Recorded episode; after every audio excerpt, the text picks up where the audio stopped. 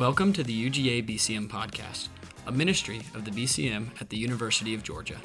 To find out more about us, follow us on Instagram at UGA BCM. We hope you enjoy today's episode.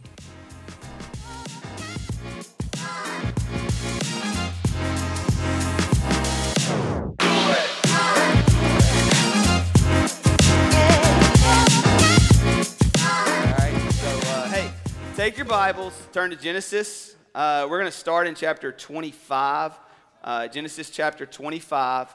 And as we start in Genesis chapter 25, we are going to answer the question tonight why in the world does Jacob and Esau matter? Um, and uh, in the midst of that, um, there's a lot going on here in this story. And part of the reason there's a lot going on here in this story is because I, uh, for some reason, agreed to cover Jacob and Esau, Chase Culpepper, um, not thinking about the fact that Jacob and Esau covers chapter 25 of Genesis, chapter 27 of Genesis, chapter 28 of Genesis, as well as chapter 33 of Genesis. And so um, that's why I said 10,000 foot view tonight, all right? Uh, but uh, what I want you to understand about Jacob and Esau is that um, it's a really good reminder to us that God uses imperfect people. It really is. It is, is a tremendous reminder that God uses imperfect people. It's also a tremendous reminder to us that, and I don't want to steal too much thunder from, from my last point, but it's a tremendous, tremendous reminder to us that God has an ultimate plan in this world. Thank you. That's awesome. I can see people's faces now. God has an ultimate plan in this world. Like, you know, and, and the reality is, is that um, God also has a plan for us in our life.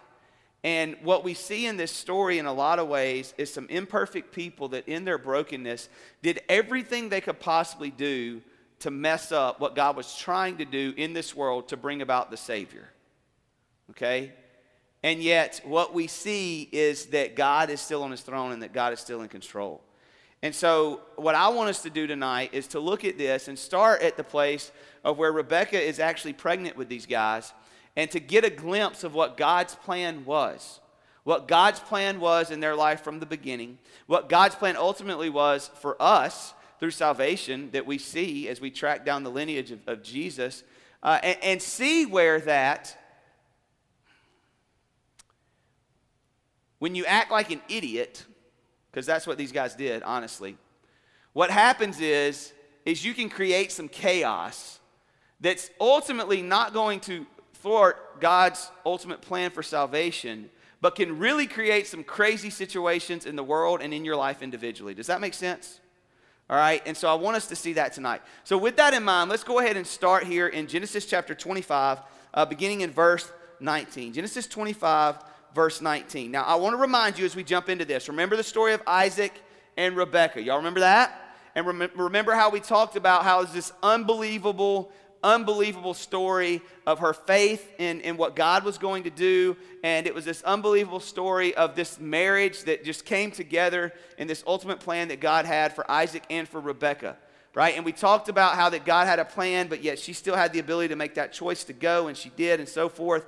And so everything starts really, really good for them. Would we all agree with that? I mean, everything starts really good for them. And then we see that here she is and she's pregnant. And so we, we find ourselves in verse 19, and then we'll jump over and begin to talk about what else takes place and how that things weren't so good later on. Now, these are the records of the generations of Isaac, Abraham's son. Abraham became the father of Isaac, and Isaac was 40 years old when he took Rebekah, the daughter of Bethuel, the Aramean of Paddan Aram, the sister of Laban, the Aramean, to be his wife. Isaac prayed to the Lord on behalf of his wife because she was barren. The Lord answered him, and Rebekah, his wife, conceived. It's amazing. So many of the people, when you begin to track the lineage of Jesus, were in relationships, husband and wife, in which the wife was barren, and lo and behold, guess what? God answers because God was going to do what God was going to do in bringing about Jesus. But the children struggled together within her in verse 22, and she said, If it is so, why then am I this way? So she went to inquire of the Lord, and the Lord said to her, Two nations are in your womb and two people will be separated from your body. And one people shall be stronger than the other, and the older shall serve the younger. When her days to be delivered were fulfilled, behold, there were twins in her womb. Now the first came forth red, all over like a hairy garment, and they named him Esau. So we got a hairy red headed guy. You got it? Isn't that awesome? um, afterwards, his brother came forth with his hand holding on to Esau's heel. So his name was called Jacob. And Isaac was 60 years old when she gave birth to them. When the boys grew up, Esau became a skillful hunter, a man of the field. But Jacob was a peaceful man, living in tents. So, in other words, here's the point Esau likes to hunt, right? Esau likes to cook, right? So, Esau's a good old boy.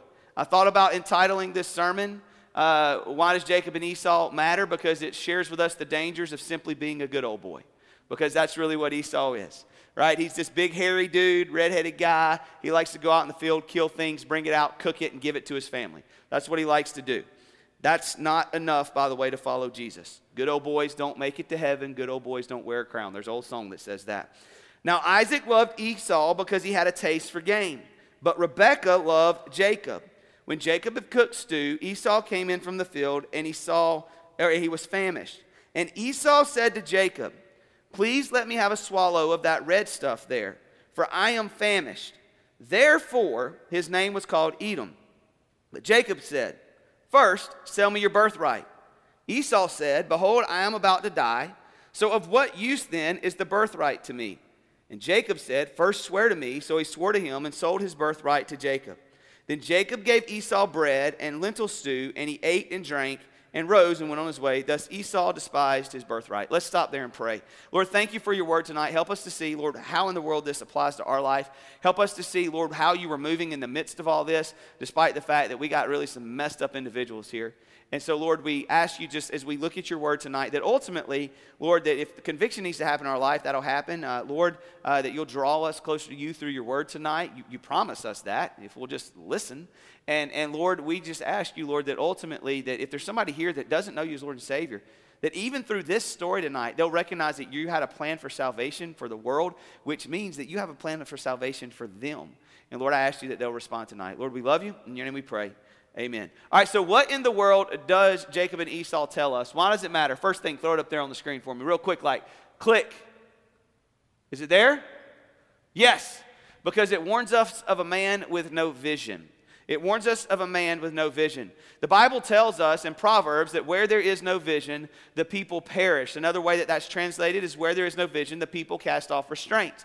Because what a vision does is it's, when you think about it in the terms of even what the, the, the, uh, the writer of Proverbs is telling us, when you think about it in the terms of looking at Esau, what a vision does is it helps us to keep our eyes on God. It helps us to keep our eyes on His plan. Does that make sense? Right? And when you do that, it's like driving with lines on the side of the road.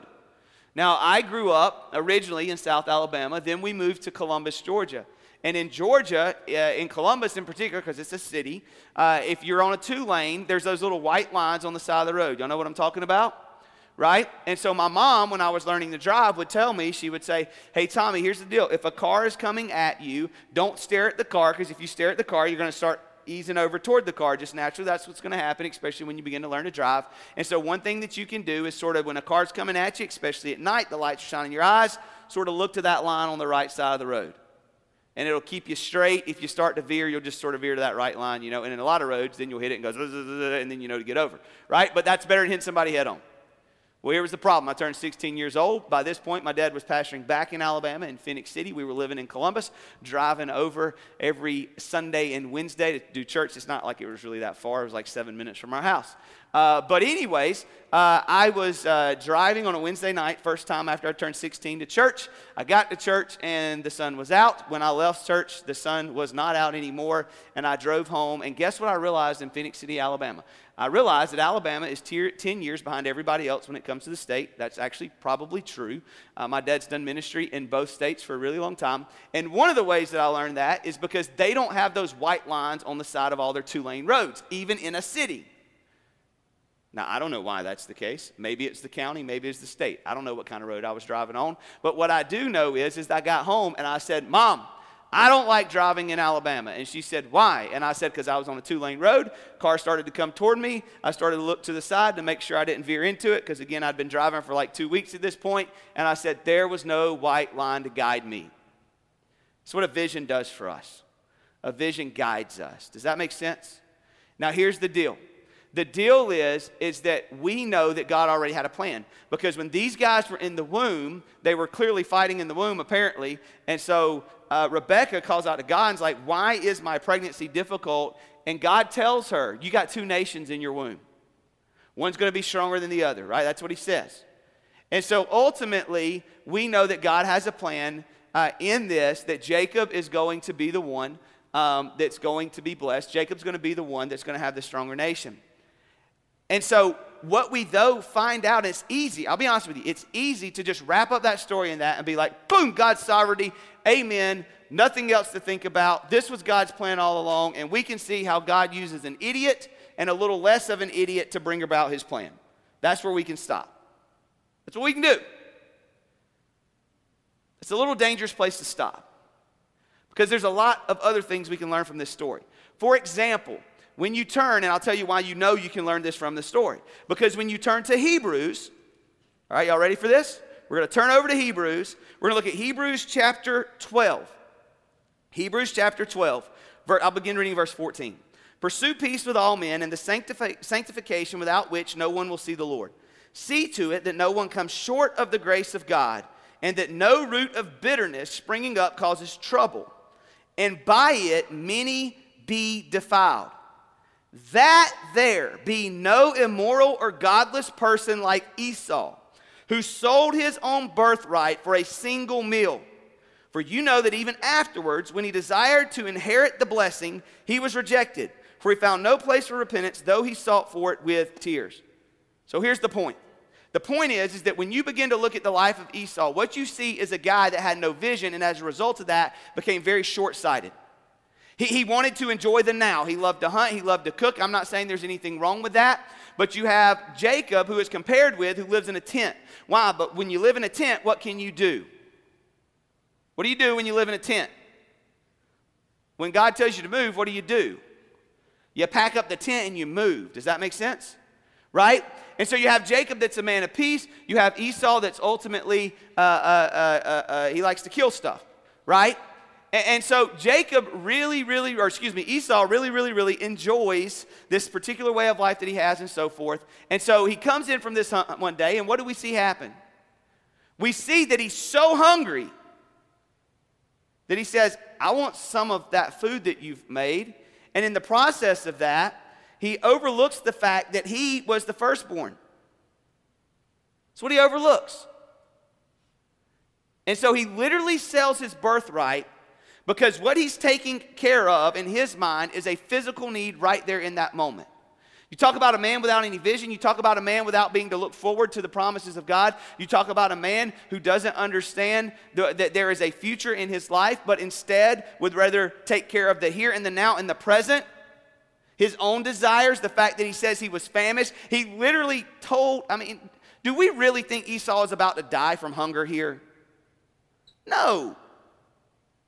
Jacob's like, hey, I'll tell you what, I'll give you some food if you give me your birthright. And what does Esau say? He says, well, what's a birthright if I'm going to die from hunger? Because he wanted food. That's it, right? Compare that with what Jesus says. Compare that with what Jesus says, right? When we look at like the Sermon on the Mount. What does Jesus say? Should we worry about our clothes? Should we worry about what we're going to eat? Should we worry about those things? No. Do the sparrows worry about that? Do the flowers worry about that? Of course not. That's what Jesus says. Right? So the point that Jesus is making is what? Think on Him. Focus on Him, not the things of the earth, not the things that are temporary. And here we have a guy in Esau who was all about the temporary.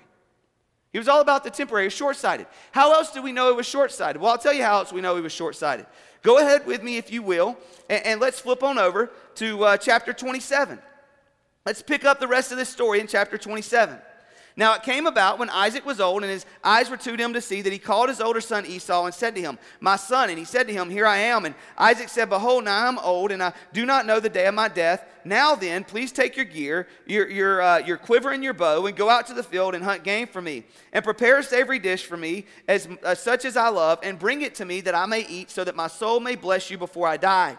Rebekah was listening while Isaac spoke to his son Esau. So when Esau went to the field to hunt for game to bring home, Rebekah said to her son Jacob, Behold, I heard your father speak to your brother Esau, saying, Now I want to stop here for just a second because she repeats everything he says. I want to stop here for just a second. Do you know where Esau learned his short sightedness from? Probably his father. Okay, this is the guy who, go back a couple of chapters earlier, or earlier and, and you, you read about where he pretended that his wife was who? Y'all remember that story? His sister. And you talk about a big dummy for just a second. Okay? Tell the king that the wife is your sister. Tell the guy in charge the wife is your sister. And then, oh, but, but guess what? You can't control yourself in public. So what happens is, is you have a moment of PDA, and guess what happens? They see it, and so now guess what? You're outed right? I mean, it's one thing to lie, it's another thing to lie and be stupid about it. Y'all know what I mean? Right?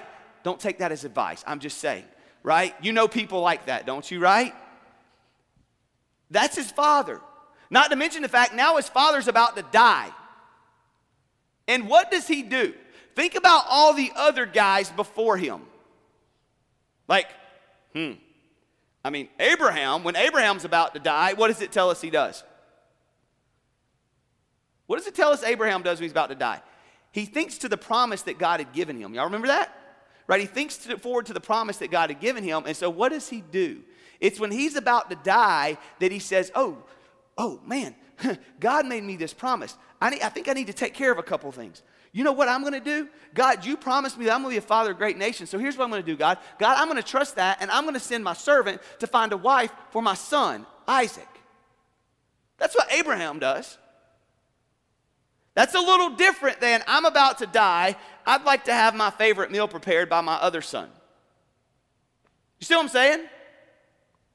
So God has promised, and here's the thing God has promised up to this point, right? When Rebecca was pregnant, that this thing was going to kind of be flipped, right? So God had a plan. God had communicated that plan. And what does, uh, what does, what does Esau's father do? What does Isaac do? He's short sighted just like Esau. Look, look, continue to read here. It says that Rebecca was listening, and so Isaac or Esau leaves, right? And so Rebecca goes to Jacob, says, Behold, I hear your father speak to your brother Esau. And so she gives him this plan and says, basically, here's the deal. Uh, you go prepare this meal. Um, and, uh, or actually, she said, you go get the, uh, the goats, and then I'll prepare him the meal that he loves, and then you bring it to the, your father. And, uh, and so uh, Jacob's smart. He's like, hey, Esau's hairy. I mean, I know dad can't see, but like Esau's hairy. And so what does she do? She says, We got that covered as well. She says, What we do is, is, um, is that we'll take uh, ultimately um, the, the animals, uh, the goats, and, and we'll put it on uh, your, your, your arms, right? And we'll put it on your body so that when your father fills you to make sure that it's Esau, he'll go, Oh, yeah, this is Esau. This guy's hairy. This is the hairy son, right? And so we go further on, and it says in verse 18, he came to his father and said, My father, and he said, Here I am. Who are you, my son? Jacob said to his father, I am Esau, your firstborn. I have done as you told me. Get up, please, sit and eat of the game, and that you may bless me. And Isaac said to his son, How is it that it's done so quickly? So Isaac's not a, a complete fool. Isaac says, Wow, you, you, you killed that really fast, and then you cooked it really fast. It's amazing that you're back this quick. And then Jacob is completely a liar because Jacob says, hmm, what he says. Going down here. Because the Lord your God caused it to happen to me. Do you see that? Jacob literally gives God credit for a lie. That's exciting, isn't it? Right? Just keep that in the back of your mind. And so ultimately, Jacob comes to, to uh, Jacob comes close to Isaac, his father, and he feels him. And, and still, Isaac's like, something's not right here, because he says, Your voice sounds like Jacob, but your hands are the hands of Esau. And so then ultimately, he eats and he blesses Jacob. He blesses Jacob. Now, again, short sightedness of Esau. What had been promised? Who was going to receive the blessing? Who? Who? Jacob. What, what had been promised, right? Remember, go back to, this, to what we read at the beginning of this? Okay, we go back and read at the beginning of this. And what we find here is, is that ultimately what's taking place is, if we're all serious about it, is, is that Isaac is working outside the will of God to try to do something that wasn't in God's will. Now, do we know if Isaac knew that, that Esau had sold the birthright to Jacob? We don't, we don't know that fully, right? I mean, that's a pretty big event to happen in a family for you not to know it, but we don't know that fully. But we do know that here's Isaac who is working outside the will of God. He's working outside the will of God to get a meal. And then when the meal is given to him, he's prepared to bless Esau, but instead, obviously, he blesses Jacob. Now, again, we go further, and here's the deal Jacob's mom tricks uh, uh, Isaac again into sending Jacob away to find a wife. She does that in chapter 28 because she's concerned that Esau is going to kill Jacob, right? Because Esau gets back. He freaks out in chapter 27, at the end of chapter 27. Chapter 28, what happens is, is, is uh, Isaac's mom, Rebecca, goes to Jacob and says, uh, excuse me, Jacob's mom, Rebecca, goes to Isaac and says, Hey, you need to send your son away. You don't like any of the women around here. Kind of plays on his emotions a little bit, right? Plays on what he knew God wanted, right? Not to marry to the Canaanites. And so they send Jacob away. Now, pick up in verse 6 of chapter 28. You talk about a man that's short sighted again. Now, Esau saw that Isaac had blessed Jacob and sent him away to Paddan Aram to take to himself a wife from there, and that when he blessed him, he charged him, saying, You shall not take a wife from the daughters of Canaan. And that Jacob had obeyed his father and his mother and had gone to Paddan Aram. So Esau saw that the daughters of Canaan displeased his father Isaac, and Esau went to Ishmael Y'all remember that guy? That was the son of who? Abraham and his maidservant, right? Who had been sent away, right? Besides the wives that he had, Mahalath, the daughter of Ishmael, Abraham's son, the sister of Nebaioth. Do you know what happens when Esau marries Ishmael's daughter? Anybody ever went back and traced the lineage of Muslims? Anybody? Anybody remember when it said at the beginning of the story that Esau would basically become, and his children would become the Edomites, right? Remember that?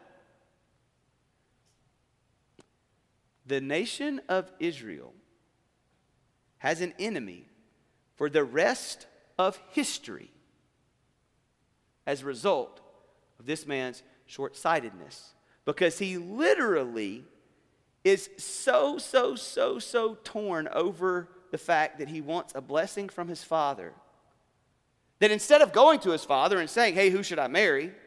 Right? Instead of it being arranged, which was typical in that day, he goes out on his own trying to please his father and makes a stupid decision, marrying into the family of one who had already been sent off.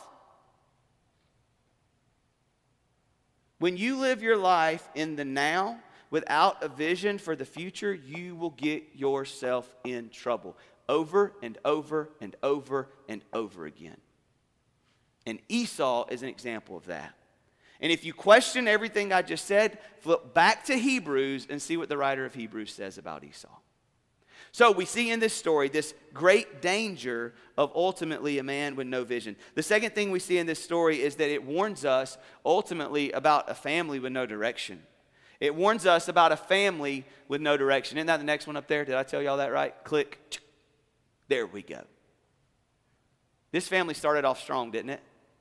How does this family end? I'll tell you how this family ends. This family ends in deception. This family ends in lies. I read you chapter 27, a big chunk of it. I read you some of chapter 28. Uh, what you have is a wife who believed so much in what was taking place in her life that she was willing to leave her family and go to this man that she had never met who early on in the marriage it seems as if she would stand by him no matter what, and yet now you see at the end of his life, she is willing to do anything to deceive and lie her husband because ultimately she had a favorite son. It says at the beginning of the story, right? Esau was the father's favorite, right? And Jacob was the mother's favorite. We're all kids. Anybody in here to somebody, right? We're children to somebody, right? Okay? Any of you folks in here uh, ever felt that tension? Don't raise your hands. Don't tell on your parents right now, right? But any of you ever felt that tension like you felt like somebody was the favorite? You ever felt that? Right? I got four children. I got four children. I, I really don't have a favorite. But they still believe that I have a favorite. They all believe that Reese is the favorite because she's the baby. Right? They, they all believe that. Sometimes I do tell them if they behaved more like Reese that they would be the favorite as well, joking with them, right? Um, but when you have children, the reality is this is that if you don't spend time and energy in what they're good at and enjoying what they're good at, right? If you don't spend some time and energy in investing in what they're good at and what they enjoy to do, they're going to walk away, and guess what they're going to believe? That you have a favorite. I guarantee you, it was very clear to Isaac, or to Jacob, I should say. I'm, I'm flipping them around backwards like crazy tonight. It's very clear to Jacob that Esau was Isaac's favorite. Don't you think that? The fact that he was willing to go in and trick his dad to get this blessing. And I guarantee you, it was very clear to Esau whose mom's favorite was. And what happens is, is that when mom and dad don't do the job that God has called them to do, listen, children are called to obey their parents, right? Isn't that what we're called to do? And we're called to respect our parents, right? And to honor our parents, are we not? But you have probably all been in some situation where you experienced, either in your own family or in the family of another, a friend, whatever, cousin, etc., where there was incredible dysfunction in that family because at some, at some point, father, mother don't do the job God's called them to do, and son, daughter begin to grow up, right? And they sort of lose respect. Could we all agree that that's what we see happening in this family? It's a mess. It is a mess. The dad is about to die. And you got two sons bickering over who's going to get the blessing. Right? And you got the mom picking a favorite to make it happen through lies and deception. Now, here's the big problem I see with this. What if Rebecca, now we don't know how Isaac would have responded. We know that Isaac understood the promises, right, that God had given him. But what if instead Rebecca goes back to Isaac and says, Hey, Isaac, you remember when I was pregnant? You remember when I was having problems? You remember when the Lord said, Two nations are in my womb, two people will be separated from my body, and one people shall be stronger than the other, and the older shall serve the younger? You remember that? Hmm. I just wonder how he would have responded. Now, hold on a second before we go there. Because uh, is anybody studying Joseph right now? Anybody? Yeah. If you're in a doll pack, you're that's particularly one of our doll packs that's like the traditional ones. You're studying Joseph. Who was Joseph's father? Who? Chase just said Jacob. Boy, the apple don't fall far from the tree, does it? You talk about a dysfunctional family the cycle that we complain about all the time in our society today with folks having to, you know, that cycle of abuse, right, that you see, right? The cycle of poverty that you see, all these cycles that you, that you get to talk about in our world today when it comes to families. Guess what? Isaac had a favorite. And guess what happens? Jacob has a favorite. And because of it, chaos happens within the family pretty big warning for us, isn't it? One day, you may be a father. One day, you may be a mother. I would encourage you to go back and read, particularly the story of Isaac and the story of Jacob and the story of Joseph because there are some great warnings to us about listen, God had a plan for salvation for his people, and Jesus was going to come through that lineage, and we know that. But sometimes we got to remember it's easy to look back at the Old Testament and see God's will play out. It's a lot harder when you're living it in that moment. You, see what I'm saying? Right? Does that make sense? It's a lot easier to look back and go, well, of course, that was God's plan. What I will tell you is this is that this is not a story where the end justifies the means. And if you think it is, that's a messed up theology. This is not a story where you're okay to say, well, it's all right because it was all God's part of God's plan. Because here's why. If you say it's all right, it was all part of God's plan, and what he was doing is, is he was just trying to prove a point to us,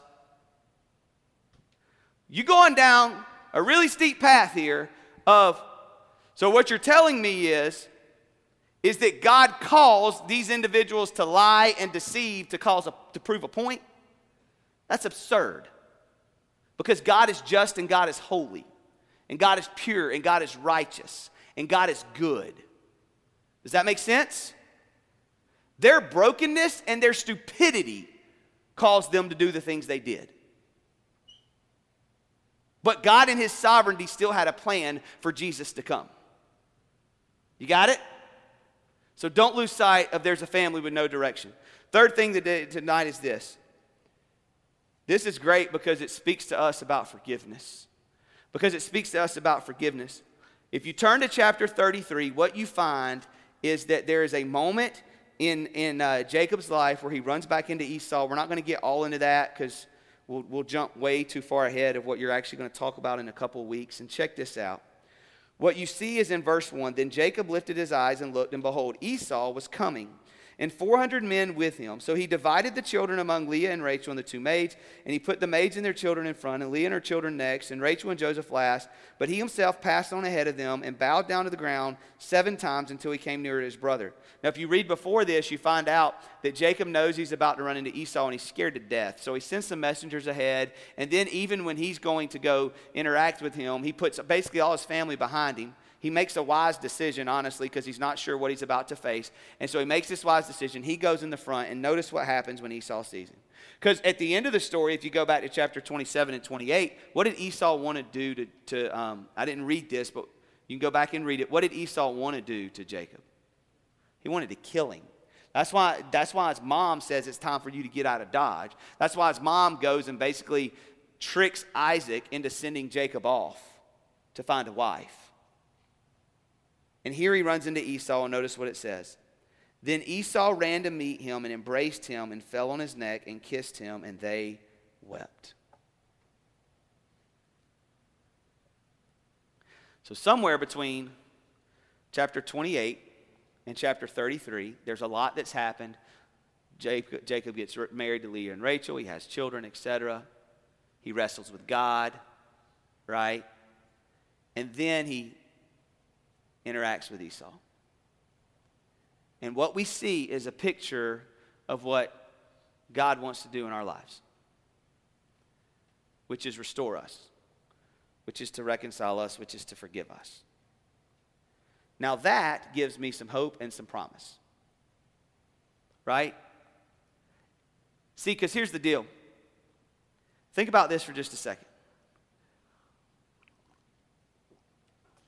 Do you escape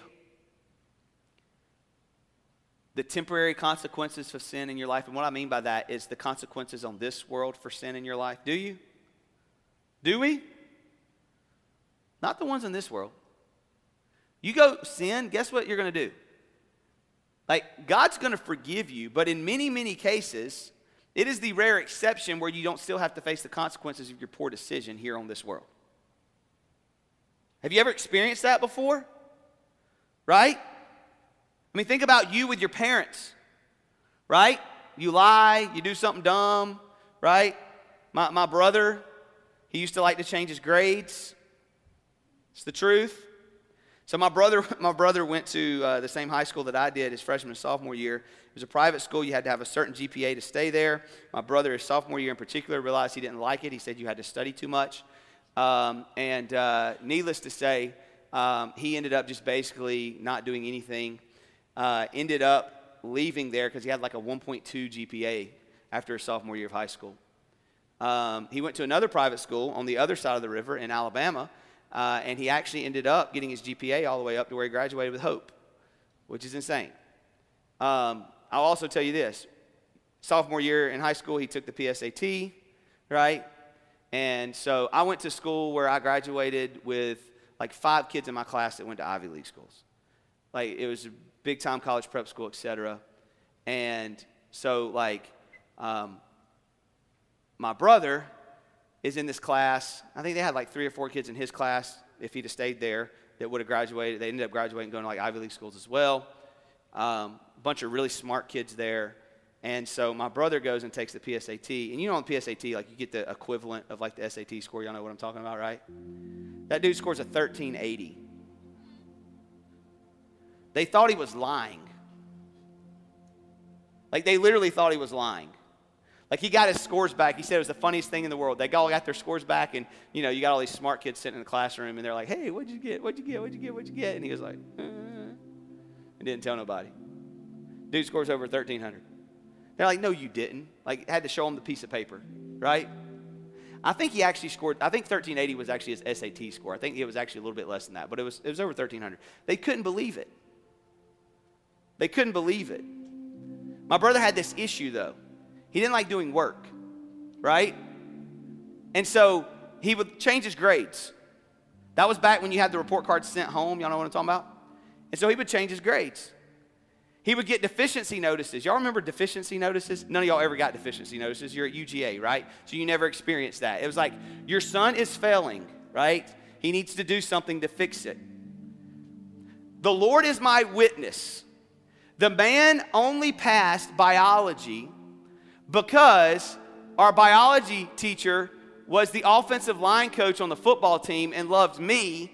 And so when my brother failed the class, he called my brother and said, If you go buy gloves for lab, y'all know what I'm talking about? Like the latex gloves for lab? He said, I will pass you. So I literally had to go take my brother to the store so he could buy gloves and take them to Coach Cole so that he could pass biology. And I'll never forget the day that my parents figured out that he had been changing grades and stuffing deficiency notices behind his bed. It was a fun day in our house. It really was. But you know what? Hey, my brother is still my brother. And my parents didn't disown him. Praise Jesus. But guess what? They actually forgave him. I think after a little while. After he managed to somehow get hope a couple years later. But he still had to face the consequences. Does that make sense? Right? He still didn't get to go nowhere for a really long time. Right? He still got chewed out about as bad as I've ever heard anybody in my family get chewed out. Right? And I think at the time, my parents thought one of the great consequences was him having to move schools. I think he saw that as a reward, if I'm being honest. Right? But you ever been there? Where you interact with your parents, you do something really stupid, they forgive you. They deal with it and then they forgive you. But you still have to face the consequences. Right? Let this be a great warning to us that God has a plan. God has his perfect will. But when we act like morons, what happens is is we still have to face the consequences. Doesn't mean he doesn't love us. Doesn't mean he doesn't forgive us. Doesn't mean his mercy doesn't cover that sin. Doesn't mean we lose our salvation. It doesn't mean any of that stuff. But what it does mean is this. Guess what? The Edomites and the Jews still hate each other to this day. Right? Guess what? There was complete dysfunction in this family. But there is promise because we see in chapter 33 that, man, they embraced and they wept. See, there are some of you here tonight that you've made some really poor decisions. And what you need to have with Jacob or with, with God is sort of a Jacob and Esau moment. Where you just fall on your face before Him, knowing that you've messed up, knowing that you've blown it, knowing that you need complete reconciliation and restoration, and you just need to trust Him that He's going to wrap His arms around you and weep with you. Does that make sense? So, man, there's a great warning in here. Don't be a man without a vision. Don't be a dysfunctional family without direction. But if you find yourself in a mess, understand that God's goal is reconciliation, it is forgiveness. And then finally, how do, how do, how do we just reconcile all of this with what's going on? Well, the last thing that you need to remember is this God is still in control. God is still in control. And there is a great promise in this story. Because, as I said, if you just stop and you miss some of the other truths in it, you're being a little short sighted in what we can see in this. But it does start and end with God had a plan for salvation. And that was that his son Jesus would come to this world and die on a cross for you and for me so that if we put our faith and trust in Him, we could have eternal life. And ultimately, no matter how broken these guys in the Old Testament were, no matter how messed up their family was, no matter how much they lied, right? No matter how much they deceived, what we see is that God still had a plan. And that is a great, great, great hope and peace and promise for me today. Because we live in a world where, boy, it looks a whole lot more like this family at the end of Isaac's life than it does like the marriage of Isaac and Rebekah at the beginning. Don't we? It is broken, it is messed up. There is lying, there is deceiving all around us. But hear me and hear me clearly. If you are a child of God, if you have put your faith and trust in Jesus Christ, He still has a plan. And no matter how bad it may seem, one day he will return. And if you die before he returns, either way, you will go home to be with him in heaven. And one day, this world and everything about it will be wiped away and completely restored to what God's ultimate plan is a new heaven and a new earth. And I don't know about you, but for me, that's something that I can trust in the brokenness of this world. So when we look at this story, why is it important? Because ultimately, once again, in the stories of Genesis, who does it point us to? It points us to Jesus. And in this case, it doesn't point us to Jesus in some clean little nice story with a bow on it. It points us to Jesus in the midst of a man who had no vision and in the midst of a family that had no direction. Don't you want to know that, Jesus?